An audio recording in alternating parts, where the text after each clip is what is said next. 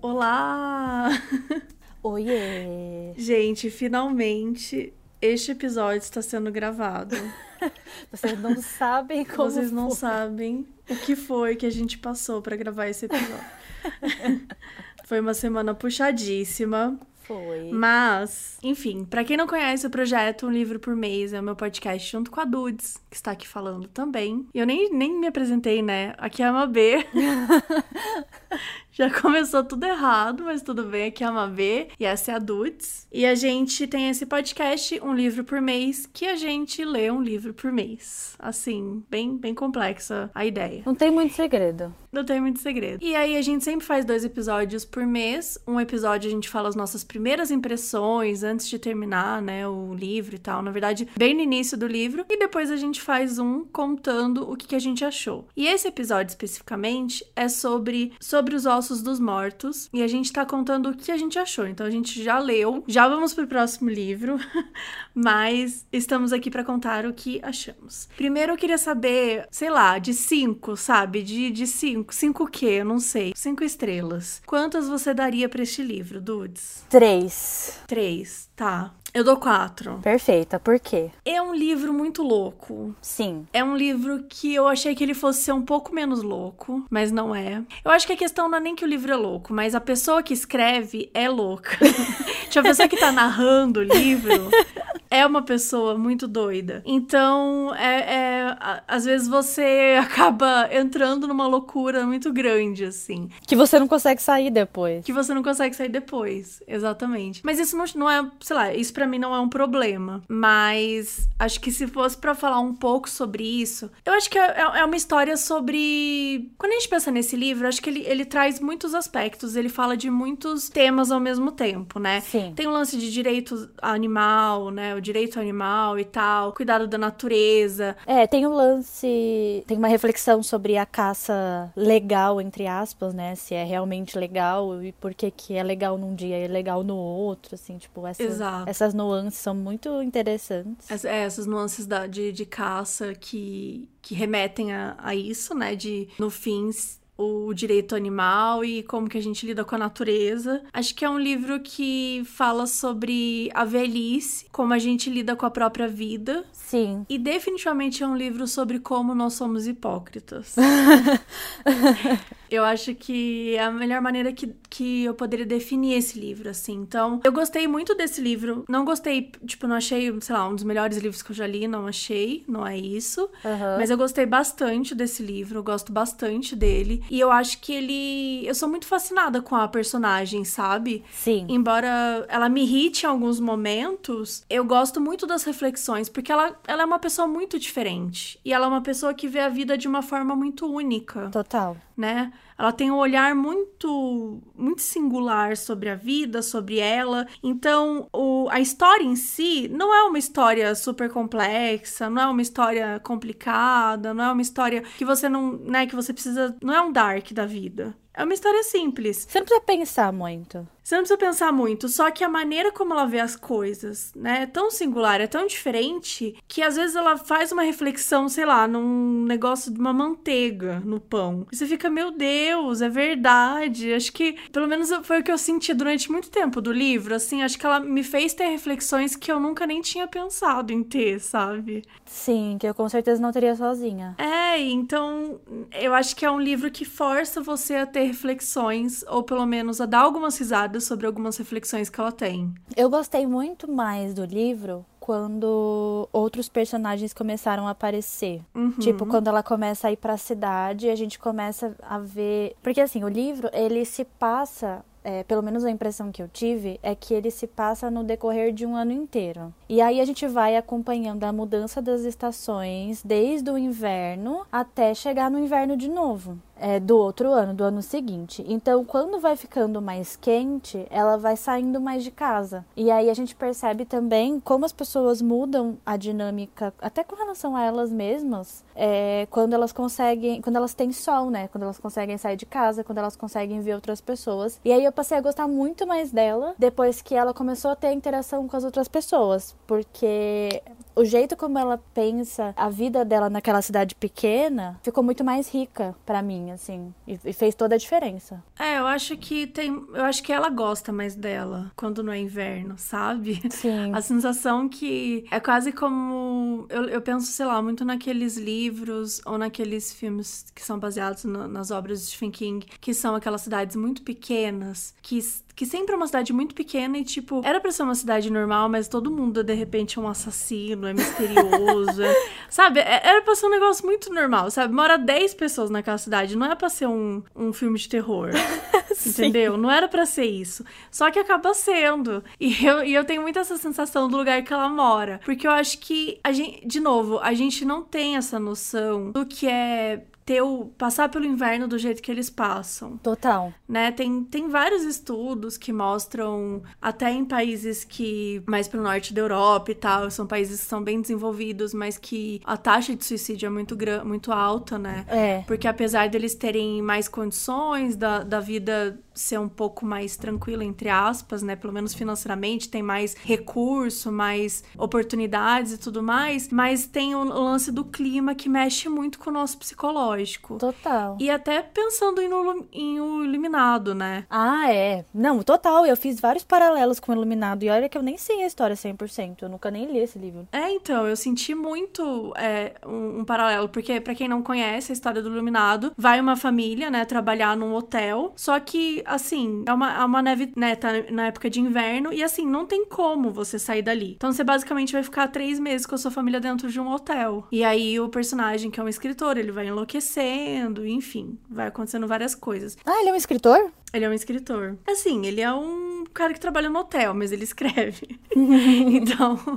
É, o Stephen King é meio obcecado com, com escritor. Mas eu senti muito isso, assim, eu senti essa mudança de como que as estações mexem com as pessoas, com a, com a vida, como você falou, e como que ela vira uma pessoa diferente e as relações viram, né, relações diferentes. Porque ela tem todo esse jeito diferente de ser, como a gente falou. É que, assim, não, eu não quero ser chata, mas ela realmente é diferente. Não dá pra, tipo, falar dela sem falar desse jeito. Ela é excêntrica. É, mas de um jeito, não, não de um jeito de novela da Globo. É de um jeito de. É uma personalidade totalmente diferente de tudo aquilo que eu já li em qualquer livro, assim. Sim. Então, ela em si é muito interessante. Mas eu senti, em alguns momentos do livro, eu senti que ele tava ficando meio maçante, sabe? É, às vezes fica muito dentro da cabeça dela e não. E eu nem acho problema ficar muito dentro da cabeça da pessoa, porque acho que quando você consegue segurar é tranquilo. Mas eu acho que algumas vezes acabava se perdendo demais na cabeça e nas, sabe, nas ideias mirabolantes dela e não evoluía tanto. Sim. E eu sentia que me irritava. E o lance de astrologia como começou a me irritar, eu confesso. ela tem uma ligação muito forte com a astrologia, né? Ela tem, é. Ela era professora, a personagem, e aí ela parou, enfim, de ensinar, eu não lembro porquê, mas não é muito relevante por que, que ela parou de ensinar. Tipo, não é um motivo, nossa, que motivo. Não, é motivo qualquer. E aí ela precisava de um hobby, e aí esse hobby virou astrologia. Então ela meio que explica tudo as coisas na astrologia. Então, por exemplo, se a, o prefeito da cidade faz alguma coisa, ou se uma pessoa morre de tal jeito, ela morreu porque ela tinha, sei lá, Saturno na casa tal, então isso é. indica uma morte natural, sabe assim? E assim, eu amo isso, eu amo real. Só que realmente passou a ficar muito. tipo, supera, amor, e calma. Parece que ela engoliu uma revista de astrologia e ela tem que falar disso o tempo inteiro, assim. Então, chega a ficar um pouco irritante em alguns momentos. Eu gosto da, da nuance em si, tipo, eu gosto dela ser viciada em astrologia. Tipo, ela acha que ela sabe a data e a hora da, da morte dela. Sim, ela nunca fala isso, né? Ela nunca conta. Eu fiquei esperando o livro todo pra. Tá bom, mas que hora você vai morrer, Amore? Né? Me conta. E ela meio que fala muito sobre isso, mas se, se fosse só esse ponto, acho que não teria me incomodado tanto. Mas quando tudo passa a ser sobre astrologia, me irrita. E aí tem hora que eu tenho vontade de falar assim: calma, calma, mulher, calma, se calma. Acalme. Às vezes a pessoa só morreu, tá tudo bem. É, tá tudo bem. E, claro, o que a gente já falou no episódio anterior, mas acho que vale a pena repetir aqui que tem umas tem umas falas, né? Tem um, umas quotes muito legais. Eu separei algumas. E de repente acho que a gente poderia falar só para mostrar um pouquinho de como esse livro é diferente, como as reflexões dela podem ser bem diferentes e tal. Ouso dizer, lamentavelmente, não sou uma boa astróloga. Há uma falha no meu caráter que obscurece a imagem de posicionamento dos planetas. Vou ler uma outra parte. O que você tá dizendo? O que, que você tá dizendo? Balbuciava inconscientemente. Eu li uma vez sobre ratazanas que foram acusadas pelo tribunal porque provocaram muitos danos. O caso era adiado porque eles não compareciam às audiências. Finalmente, o tribunal lhes designou um advogado. Meu Deus, o que, que você tá dizendo? Acho que foi na França, no século XVI. Continuei. Não sei como o caso terminou, se elas foram condenadas. De repente ele parou, agarrou meus braços com força e chacoalhou. Você está em choque. O que você está dizendo?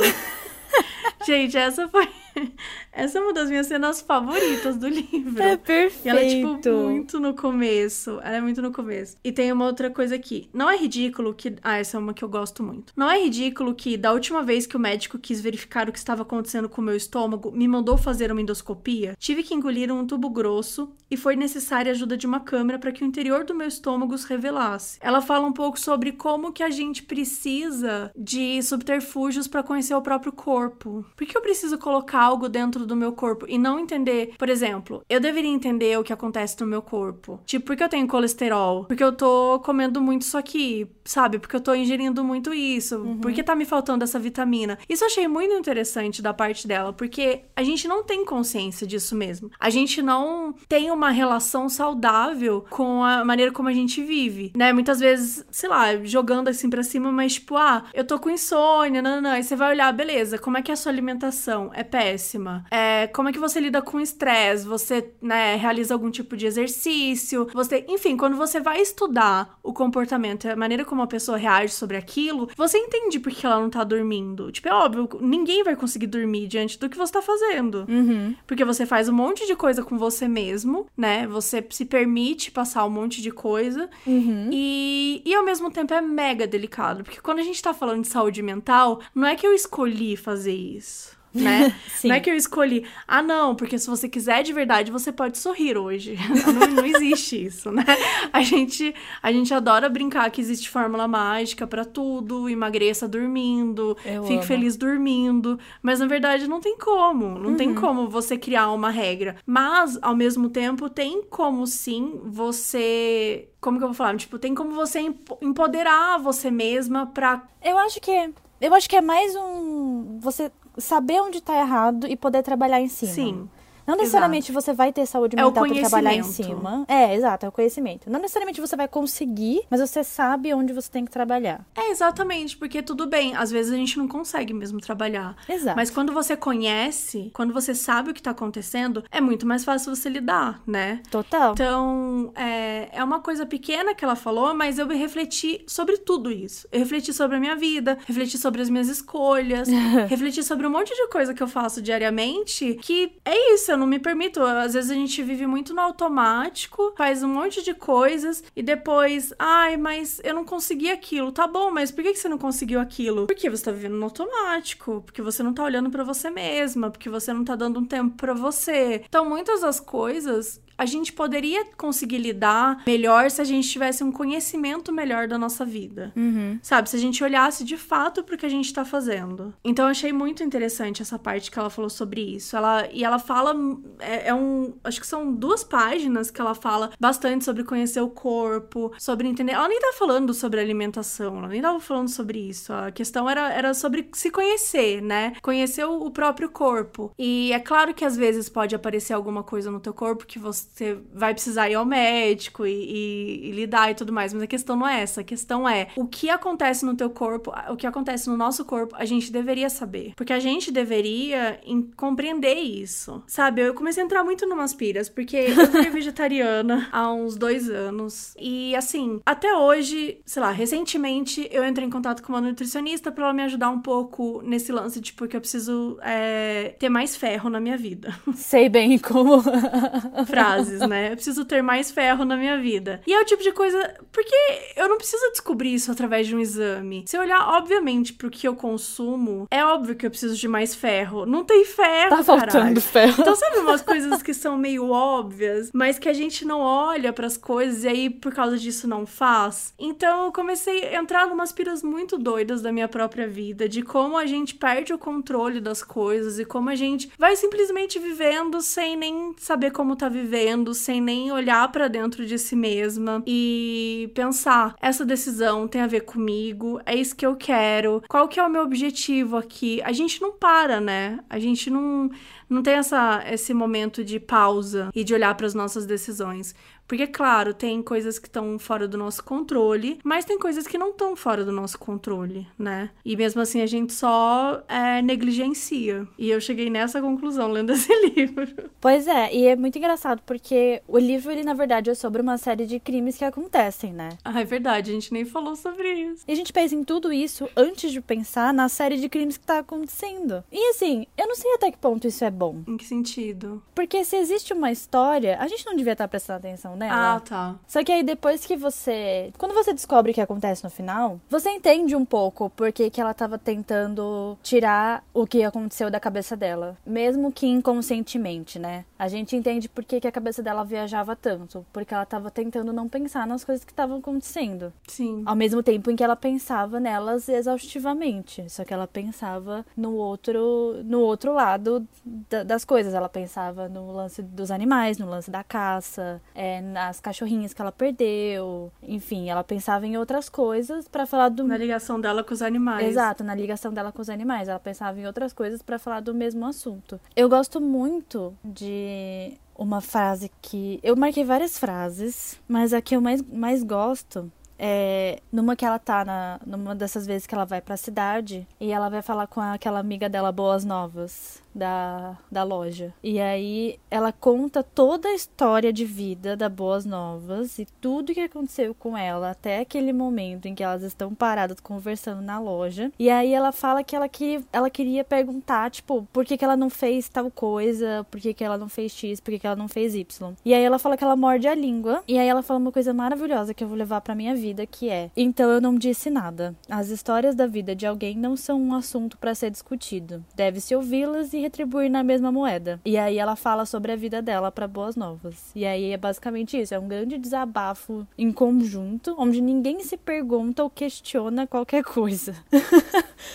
E, e eu acho isso maravilhoso, porque é isso, né, na real. Às vezes você, tipo, só quer. Só quer reclamar. Você não quer que resolvam o seu problema. Sim, você não quer que resolva e você não quer que a outra pessoa tenha uma opinião formada sobre o que tá acontecendo na sua vida. Não, Deus me livre. Só quero falar. Eu só quero sentar aqui e ficar falando da minha vida. Sim, isso é perfeito, isso é perfeito. Tem uma outra parte também que, que ela fala. É que eu esqueci. Essa parte eu esqueci de marcar, apesar de eu ter gostado muito. Mas é uma parte que ela tá. Ela e o esquisito, que é o, o vizinho dela, o mais próximo, eles passam por muita, muitas coisas juntos, né? Desde que morre o pé grande, que aí eles vestem ele, aí depois tem toda uma ida à polícia, porque eles acharam o corpo e tal. Então eles passam bastante tempo juntos. Só que depois eles se distanciam. E aí ela fala que eles dois eram muito solitários, mas que a solidão deles não dava pra juntar. Ah, eu só. Deixa eu ver. Eu gostei muito dessa parte. É muito bom. E ela fala assim, tipo, então foi por isso que a gente se afastou. Tipo, não foi por nada, foi só porque as nossas, solidão, as nossas solidões elas não so- conseguem se juntar. E eu achei isso maravilhoso também. É muito legal mesmo quando ela fala isso, né? Quando ela fala, tipo, ai, cada fragmento do mundo, até o menor deles, tá interligado com os outros. Então ela fala que tá todo mundo interligado, que todas as histórias, de certa forma, se ligam e, e, ela, e ela chega numa conclusão como se fosse um carro japonês. E você fica, tipo, o quê? né? Era pra ser uma coisa que tem uma linha de raciocínio e tem, tem uma mensagem ali. Eu tô sentindo que esse livro é tão doido que nem a nossa resenha tá fazendo sentido. Você não tá sentindo? Mas no final é isso, na real. No final, tipo, acontece. ah, o- tudo começa com o homicídio do. O homicídio não. Não é um homicídio porque ele morre engasgado, né? Então. É, a morte do vizinho. É que a gente não. No início você não dá para saber o que aconteceu. Não dá para saber o que aconteceu, é. E aí começa com a morte desse vizinho, do pé grande, aí depois morre um comandante da polícia, depois morre o cara mais rico da cidade, depois morre o diretor. É um diretor X. Então acontecem essas quatro mortes na cidade e todo mundo fica tipo, mas o que está acontecendo? Essa cidade tem 10 pessoas. Tem 10 pessoas e quatro já estão mortos, quer dizer, que porra é essa? Exato. Que acho que não é uma cidade, né? Um, meio que um vilarejo, na real, onde eles moram. E aí as coisas começam a acontecer conforme ela vai saindo, né? Porque, como tava no inverno, as pessoas não estavam saindo de casa. Então as pessoas vão saindo e aí as coisas vão acontecendo. E aí, assim, no final a gente descobre é, o que, que foi que realmente matou as pessoas. Ela passa o livro inteiro falando que é uma revolta dos bichos, né? Que são os bichos que estão matando, que estão matando as pessoas. Por isso que ela fala do lance das ratazanas, que é perfeita. e a gente descobre muitas coisas da vida dela também, né? E no final das contas, é, o livro termina meio, meio sem fim, né? Porque ela, enfim, a gente descobre tudo o que acontece, aí ela fica doente. Eu não sei, ela fica tão doente que chegou uma parte do livro que eu não sabia mais se era real ou não. Nossa, chegou uma parte do livro, porque para mim o livro inteiro era assim. Não, tô brincando, tinha uma hora que realmente tava, tava forte o devaneio, tava puxado. E é engraçado você pensar nisso, né? Que a gente sempre pensa que, até uma reflexão como leitura mesmo. Todo, toda vez que você tá lendo um livro, a gente acredita 100% nas palavras daquela pessoa. Mas aquela, aquela pessoa pode estar tá mentindo, aquela pessoa pode estar tá mostrando um ponto de vista que não é o real, um ponto de vista meio, uhum. né, criado e tal. E como que seria o ponto de vista de uma pessoa que não enxerga o mundo como o mundo é de verdade? E, e a gente tá ali, né, olhando pelos olhos dela. Então, por mais diferente que seja, é interessante interessante que a gente possa ter também esses tipos de narrativas, né? Essas narrativas em que a gente tá, mas eu não sei se eu acredito em tudo que ela tá falando. E tudo bem, porque não é um personagem 100% confiável, é um personagem que vive uma outra vida, que, que tá vendo um mundo diferente do que o mundo realmente é. Por que, que você tirou uma estrela? Eu tirei uma estrela só porque tem alguns momentos que eu acabava. Eu sentia. Precisava de um pouco mais de história, sabe? Eu achava que ficava muito Sei. perdida em devaneios, mas que não seguia. Porque, de novo, o problema não é se perder em devaneios. Não tava evoluindo para alguma conclusão, sabe? Era muito, era muito jogado. Então, por conta disso que eu tirei, assim. E você? Eu não gostei do final. O final não é legal. Não gosto também do final. Eu não gostei, eu achei meio preguiçoso. Pra mim não faz o menor sentido com a construção da personagem. Aliás, com a construção de nenhum personagem não faz sentido. Todos os personagens envolvidos naquele final eles não fazem sentido. E é aí que eu não sei se é um devaneio ou se é, é, ela mesmo, se é tipo a vida real que tá acontecendo. Se a gente tivesse alguma indicação de que aquilo era um sonho, ia ser muito mais legal. Mas como ficou parecendo que era real, aí eu não gostei. Entendi. Vou ser bem sincera que eu também não sei como eu terminaria esse livro, sabe? Então. Porque ele não. No fim, eu acho que é muito sobre isso. O livro tem tanta coisa, tem tantos temas, que parece que ele não tem uma linha específica.